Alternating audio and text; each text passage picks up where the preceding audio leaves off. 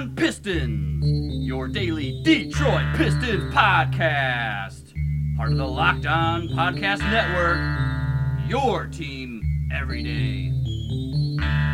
What is happening, and welcome to the Locked On Pistons podcast, your episode for Friday, June 15th. And I'm going to tell you why today that the Pistons hiring process for coach and GM has sucked and why that matters. This is your boy Matt Schoch, an AP writer in Chicago, covering the NBA Pistons follower my whole life and a sports newspaper reporter for over a decade as well. Thank you for making us part of your daily routine here on Locked On Pistons. And as I said, going to talk about that process for hiring a coach and GM, not the Sixers process, but the Pistons process and why that has sucked so far this season and why that matters.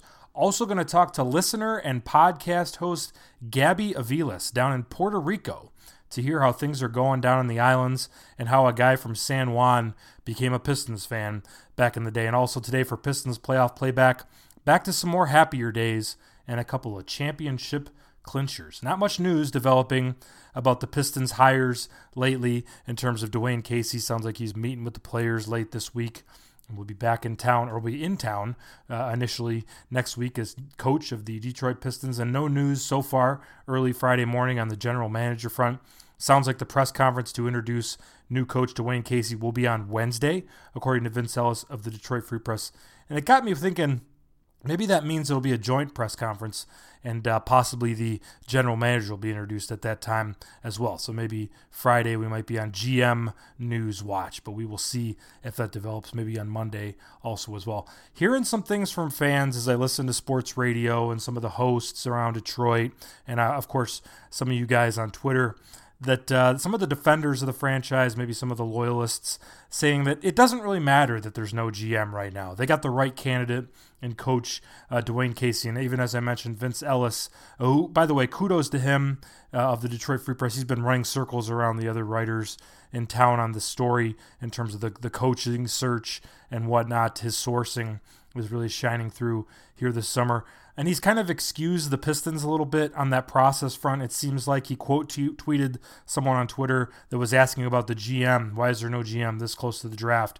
Why don't you have a GM? He said, "quote Say it after me with feeling. Ed Stefanski is making that pick." End quote. Now, Vince wasn't saying that that's okay. He wasn't making an opinion about that, but just reiterating the point that Ed is definitely in charge with this front office right now. Now, if we go back to when Stefanski was hired a few weeks back, Here's directly from the press release from Stefanski's hire. I'm going to read it from it right here. Quote Stefanski will reshape the team's basketball operations, infrastructure, and strategy. In this new role, Mr. Stefanski will assist in the searches now underway for a new head coach and new head of basketball operations, conduct a broad review of the existing structure in which the two jobs were previously combined, recommend enhancements and improvements to that structure, and act as a long term strategic advisor to Mr. Gores and the Pistons ownership team. His contract is a three year term. End quote. That sounds like a consultant. That's not someone who's making basketball decisions about this franchise going forward. Gores basically said in this press release, and the Pistons said that he's going to decide about the power structure, decide about the structure of management. Well, you know what Ed Stefanski's power structure has been so far? Ed Stefanski has all the power. That's his power structure. And I don't necessarily blame him for this. You get handed the keys, you don't let go, I guess. And this guy has been in front offices probably in the second, maybe the third or the fourth chair throughout his entire career. And he's found a desperate partner in Gores and seems like he's trying to do everything he can to hold on to that power. We see that with the hiring of the coach before the general manager. We see that with the young names being thrown out there for general manager, inexperienced guys who, by the way, whenever they do get hired, had no influence in the hiring of this coach. And that does even more to further my belief in that an easy Ed Stefanski, who I nicknamed him after I was trying to jazz up the boring hire when Stefanski made, is anything but easy. This guy is hard. He's battle tested. He's bulletproof with office politics and the way that front office squabbles have gone. This is kind of a, a an all everything role that Stefanski has, and he was a blah hire that we were kind of told uh, in terms of from the the message senders from the Pistons that oh, you know, he's he's just kind of working the the org chart basically. Well, that's not what we were sold. This this version of what Ed Stefanski's doing right now, and it's crazy. So I'm not defending the, this process, and I'm not happy about this as as a follower and, and even a fan of this organization. But uh, but one thing I am happy about that I've heard some people kind of grumbling about too, and, and unrelated, maybe a little bit unrelated, something something good that owner Tom Gores did this week was the fact that he overpaid in getting Dwane Casey, and no doubt that he did with that seven year, thirty five million. I'm sorry, five year, thirty five million dollar contract. But as a fan, you really shouldn't care about your owner overpaying for a coach. In fact you should be encouraged about it. And sure, the extra year tacked on that maybe was the Pistons tax that I talked about earlier this week, it's a little bit concerning and something that could impact the team going forward. But as far as the $35 million, and, and by the way, that number gets even more eye popping when the news Thursday came out that Nick Nurse, the assistant under Casey, is going to get paid like $3 million a year to replace Casey in Toronto. But that 35 million that Casey's getting is not on the salary cap. It doesn't impact fans. If anything, it's a sign, uh, really another sign, that Gore is just desperate about turning this thing around. And sure, that kind of goes along the same lines of Pistons having negotiating issues, shall we say, as it seems, given the way that contracts for guys like Langston Galloway and Jon Leuer and Boban and maybe even Ish Smith, all those ended up. Um, in addition to the belief that they got owned maybe by the Clippers and the Blake Griffin trade negotiations. So maybe there is a bigger problem that this Casey thing is more evidence of. And I'm not trying to totally defend Gores here. His, his tenure as owner has obviously not been good. He's in the bottom group of professional sports owners out there in terms of his resume, in terms of what he's accomplished on the court with the Pistons so far. And there's certainly a lot of things about him and this organization to criticize, as I did a little bit ago. But the investment in Casey to turn this around right away is another indication that Gores is willing to spend and that he does care about this team, contrary to what some of the other opinion uh, makers out there in this uh, this town are kind of talking about with him. But uh, speaking of opinion makers, Gabby Aviles in Puerto Rico, he's got a podcast down there, a Pistons fan down in San Juan. He's going to be telling us about how things are going on the islands almost a year after the uh, hurricanes um, hit our American friends, American islands down there, and also how he became a Pistons fan down in Paradise. He reached out to me on Twitter, and I wanted to give him a, a forum here, give us give him a platform to keep Puerto Rico in the news, keep Puerto Rico on the minds of the Locked On Pistons listeners as we kind of go forward with our business and move on with our, our lives here every day while they're not able to do that as easier as we are here in the continental United States. But if your company wants to reach men between the ages of 18 and 44, you should be sponsoring Locked On Pistons. We are listened to by 98% men and 80% between the ages of 18 to 44 all over the world in places like Puerto Rico and all throughout the rest of the United States and, and uh, like I said, all over the world as well. So if that demo sounds good to you, this is your spot. Plus, we've got reasonable rates. So email me at matt underscore Schoch, S-C-H-O-C-H, at yahoo.com to find out more. Yes! And we are now being joined by Gabriel Aviles, uh, the one of the hosts of the Desde Las Gradas podcast, podcast down in Puerto Rico. Uh, Gabby, thanks for taking the time to, to join us today. Hey, thank you for the invite, and that's very good pronunciation, actually. Oh, I appreciate that. Yeah, yeah, so I I used to live down in the Virgin Islands for three years, down in St. Oh. Thomas, and I'd been in Puerto Rico many times while I was living down there, and even before that, uh, once as well, like on a cruise to stop in San Juan before I was actually able to spend more time in Puerto Rico. So obviously, I have a lot of friends down in the Virgin Islands still um, hit hard last September by the, uh, the, the multiple Category Five hurricanes that hit them, and Puerto Rico was hit so hard and devastated by those storms. And Gabby's down in in Puerto Rico still in San Juan. Why don't you give us a kind of an update on on where you see how things stand with the recovery right now in Puerto Rico? Well, the the the, the best word to describe it is slowly. It's still recover. We're still recovering very slowly there's like two Puerto Ricos. There's the, there's the Puerto Rico in San Juan where I'm at, which is the capital. And if you come to San Juan, you basically you can forget that a hurricane came, unless you really go, you know, into into some of the rougher areas. But then, uh, as you go out of San Juan and into the the mountains, the the inner part of the island, or you go to the east coast and the two islands of the east, uh, like Vieques and Culebra, there you still really see a lot of devastation, like electricity either they don't have electricity or you know they they have it but it, it, only a few hours and then it goes out and comes back on so it's not reliable There's still trouble with communication in some areas in terms in terms of phones.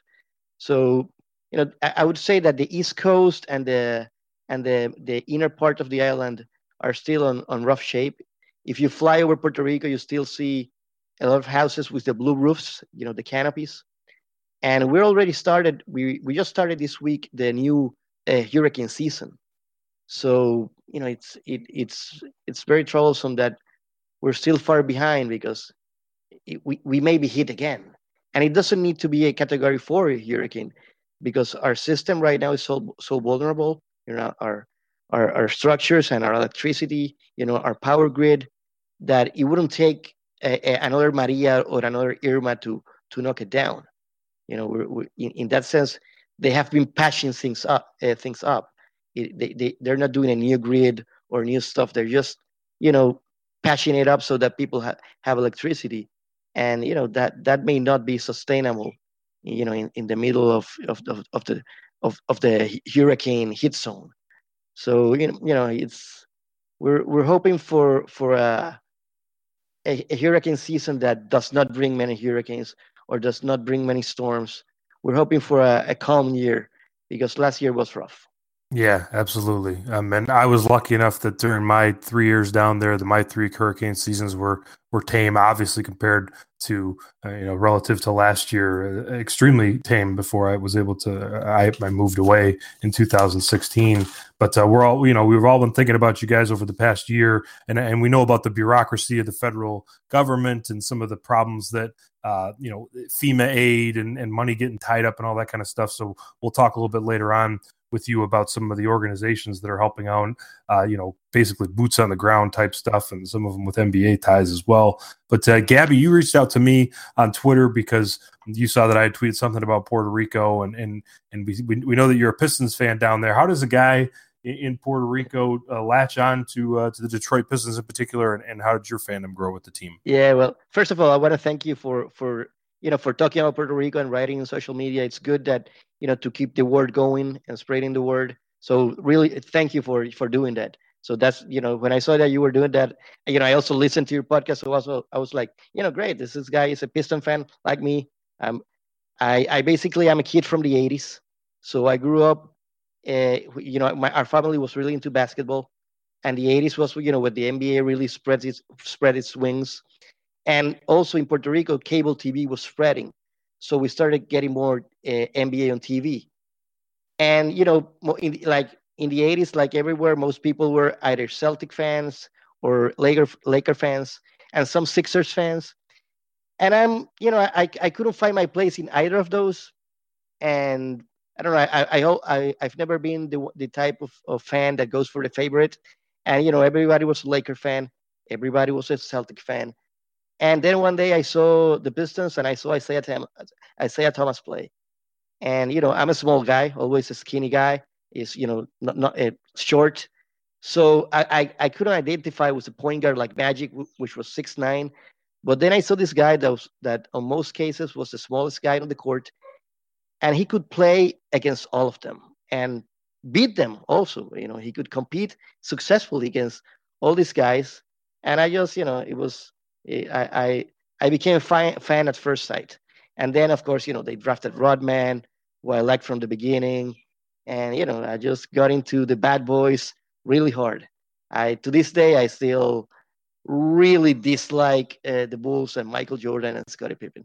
hey, that's something that we that's something we all carry with us, and I, am glad you mentioned the Celtics too, because there's a, Pistons fans that are maybe younger than than you and I that uh, that don't remember or, or, don't have any you know feelings about the Celtics. That you can't forget that we get we hate the Celtics. We can't yeah exactly ever yeah, root for Celtics, even if they're going up against LeBron or something. We hate the Celtics. We're the Detroit Pistons. We hate the Celtics. So exactly, I, am glad you feel that way because that's exactly how I feel. You know, I still remember. I still have you know bad memories of of, and, and and I still hate the Lakers. Also, I don't want to count out the Lakers. Gabby, the, your paths kind of collide there with the you guys, and I know you guys talk a lot, a lot about uh, Puerto Rico basketball on the podcast, and and uh, like I said, your worlds kind of collide with the Detroit Pistons and Puerto Rico basketball. Is kind of the maybe the most famous Puerto Rico basketball player of all time. Carlos Arroyo had a nice stint with the Pistons there too. Uh, tell us, told us about the, maybe the brief thumbnail history of of uh, the Puerto Rican basketball players in the NBA. I know JJ Barea's got a ring as well. Um, uh, those are kind of the two biggest names uh, that are from Puerto Rico, and obviously Carmelo Anthony is another name that uh, that's in yeah. the lore as well. Actually, well, we we have a long history of basketball in Puerto Rico, especially in FIBA basketball. But in the NBA, we, we, we hadn't broken through. You know, we had good players in Europe and in FIBA basketball. We had like, you know, we always go to the World Championships. You know, Puerto Rico, they really followed the basketball team. And but you know, we didn't have a, a player, you know, to break through in the NBA we had we had like Butch Lee, which was from Marquette, but he was more you know born and raised in, in the U.S. but had Puerto Rican roots, and he he he kind of had you know he he won a championship with the Lakers, but he he's he actually he and, and on that uh, on those days the if you play in the NBA you couldn't play FIBA basketball. So since he started in the NBA very young, he wasn't able to play hardly for the national team other than the 76 Olympics. So he, he didn't be, really became like this huge bas- basketball star here. But you know, for the generation of uh, Arroyo and then Barea, they played for the Puerto Rican team, and then they became NBA players. So they already had a, a, a huge fandom here. So when they break through to the NBA, it was great. For me, it was awesome because I'm a Piston fan and I'm a huge Arroyo fan. So the fact that he signed with the Pistons was was like a, a, a match made in heaven. Other than that, we had uh, Jose Ortiz. They called him Piculin. That he was actually drafted by Utah uh, in the late 80s. I think it was like 87. And, and he actually was a you know a lottery pick, but he he quickly uh, left the NBA and went to Europe, and he made a, a career in Europe. Pay, played a lot a, a, lot in Greece and Spain, and what became a legend for the Puerto Rico national team. But didn't never came, went back to the to the NBA. So Arroyo was kind of the one that broke through. And then Barea came after and just followed his footsteps and has had a very good a career, especially in, in Dallas. And we know about the 2004 uh, Puerto Rico beating the United States uh, in the Olympics being uh, one of the bigger moments, probably, I would, I guess, the biggest moment in Puerto Rican basketball history. Oh yeah, for, for sure. And and that also helped Arroyo a lot because Arroyo became the the poster the poster a, a, guy from that team. So yeah, that, that was a huge victory. Still, you know, to this day, you know, they put it on TV and and we every time a, a big competition comes, you know, we always talk about that game. It was kind of like the when we got everything together that finally we were gonna have the tournament that we hoped we would have. But unfortunately, I, we didn't quite capitalize after that victory. You know, we we ended up uh, sixth place in the Olympics. Uh, we we expected more after starting the Olympics with that huge victory. But you know. Mm-hmm. I would hope most of uh, our listeners know this, but I uh, just wanted to uh, make sure that we point out that uh, you know Puerto Rico, obviously a part of the United States, a territory of the United States, uh, just like the U.S. Virgin Islands and Guam as well. Um, but uh, they have their own Olympic team. It's an Olympic uh, program that's separate from the United States Olympic team, just like the U.S. Virgin Islands does as well. And I covered the U.S. Virgin Islands Olympic team down in Brazil in 2016. We had about 12 athletes competing, and while there, I saw Puerto Rico win their first gold medal in uh, in history as Monica Puig won the women's tennis gold medal. I was at that final match. I'm a tennis fan, so oh uh, wow, was, that was huge. Yeah, when I was when I was doing, it was like one of those days where I had some assignments that I was covering my athletes like at swimming in the morning, and I didn't have anything going on that afternoon, so I went over to the tennis complex and watched Monica Puig win. And there were just small pockets of Puerto Ricans that were in the crowd there in Rio de Janeiro, and they were just going nuts. And it was just like the greatest the greatest atmosphere uh, to be a part of, and uh, some pretty sweet Olympic memories that I had. And the, maybe one of the biggest ones is Monica Puig winning that gold yeah, medal. There. That, that was a great moment. Uh, here in Puerto Rico, you know, the island paralyzed. You know, it was everybody w- was watching that game, and it was great. It was a great moment. So what what else? Uh, tell us more about about the podcast. I know you guys do it in Spanish, so maybe that disqualifies maybe some of our or maybe maybe many of our listeners. But if someone wants to check it out, what are you what are you guys uh, talking about? Yeah, we we stick around, you know, uh, mainly uh, sports that Puerto Rico competes at, but we also cover all other ones like you know the World Cup is coming, so we just did a podcast on the World Cup, like a preview, and and we also you know we love the NBA, so we we do you know uh, periodically we do some NBA podcasts to see where we are at. And my partner is a Celtic fan, so we basically hate each other on the court. But and and he's been doing better than than than me, so that doesn't help. Yeah, yeah, it's been it's been better for him uh, the last couple of years. But uh, you can find the guys on Twitter. It's Desde, that's D E S D E, and then an underscore, and then Las L A S, and then Gradas G R A D A S. And you told me that that translates to you know from the stands, from the bleachers, something yeah. like that as well. It's so. basically a, a, fan, you know, from the fan view. You know, we, we're fans at heart. Uh, we both have different other professions, but we love sports. We we were always talking about sports all the time so one day we we decided, hey, let's start, you know, talking and you know recording us, and let's go for the podcast. And you know, we enjoy it a, a lot, and you know, it's it can we have gathered a following here, so it's been fun.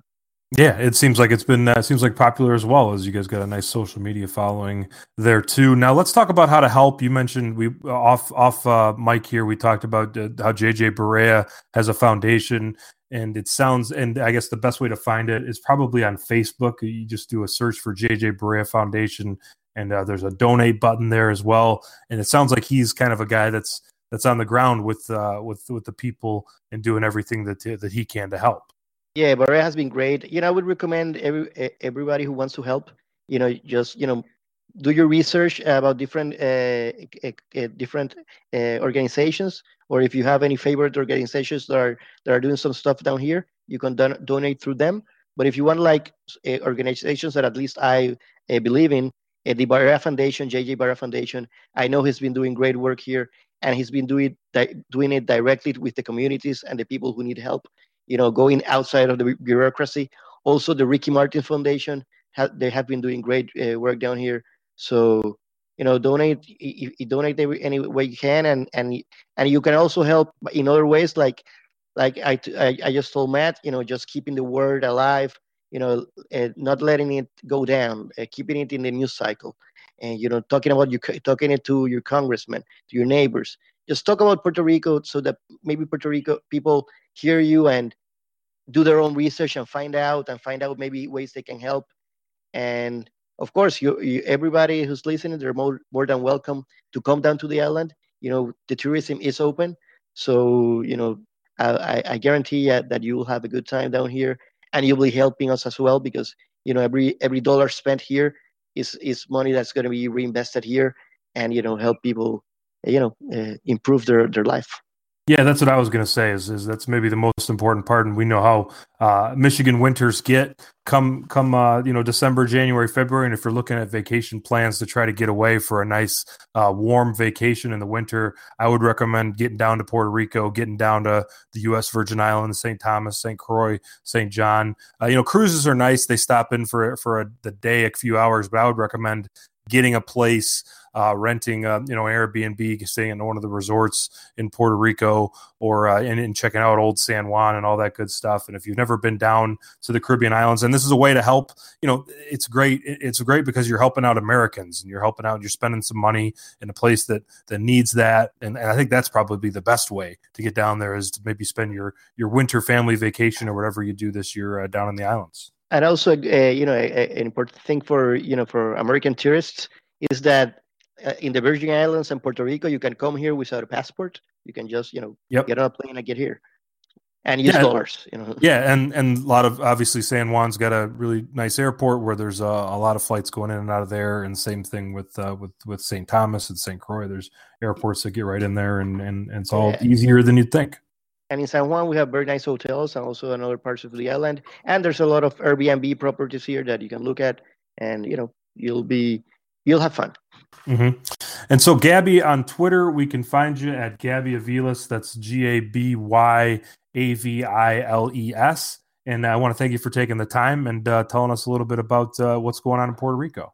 Yeah, thank you. Thank you for having me, for inviting me, and, and for you know uh, talking about Puerto Rico and giving me this opportunity to to talk about Puerto Rico.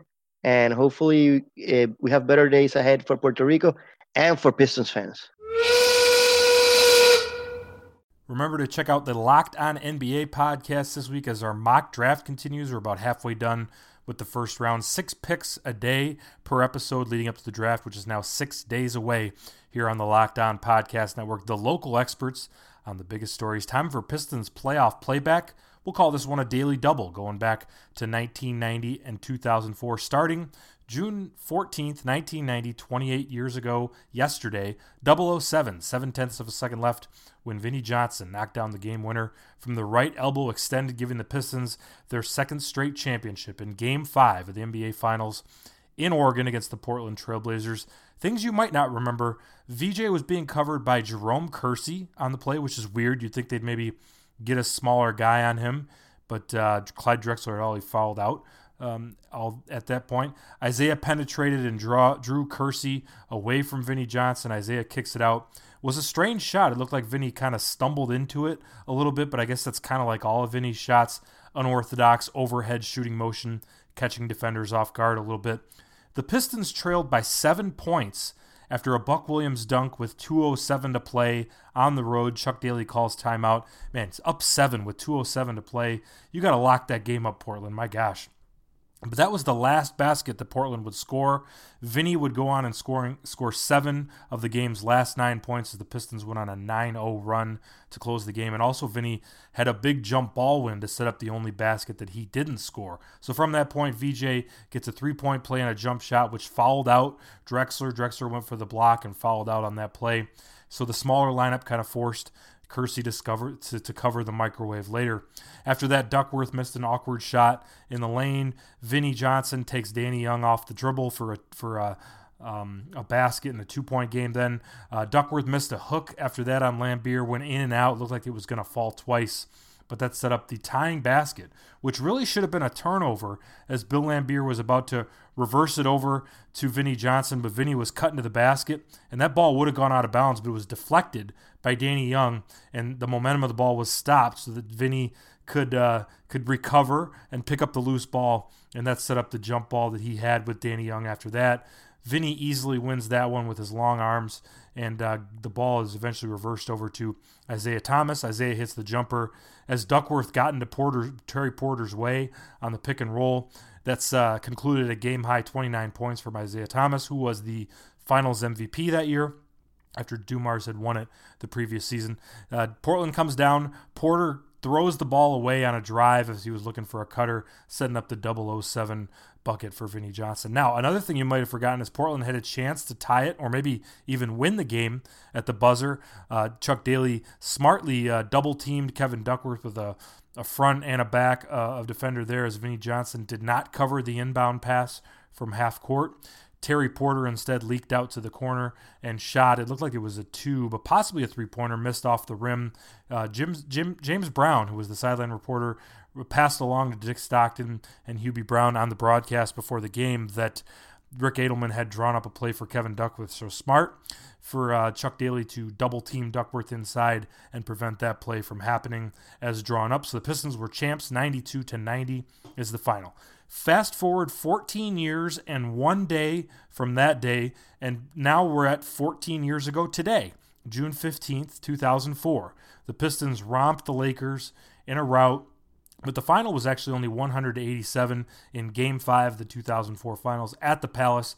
But a, that 13 point margin was closer than you thought, but that's because the Lakers put together a meaningless run at the end of the game. And freaking Darko was part of the reason for that. He played two minutes and was a minus eight and ended up breaking a bone in his right hand. He missed an open eight footer, and then on the final, the, the next possession, broke a knuckle on his non shooting hand when he was fouled, and then missed the two free throws after that. You could see him kind of motioning to Larry Brown on the bench in the final two minutes to get him out of the game because he knew something was wrong with his hand. But Larry was like, Why do you want out of the game? And they didn't realize what had happened at that point. Darko ended up getting a defensive, or I'm sorry, an offensive rebound on the next possession, and then gave up on the play even with the ball in his hands.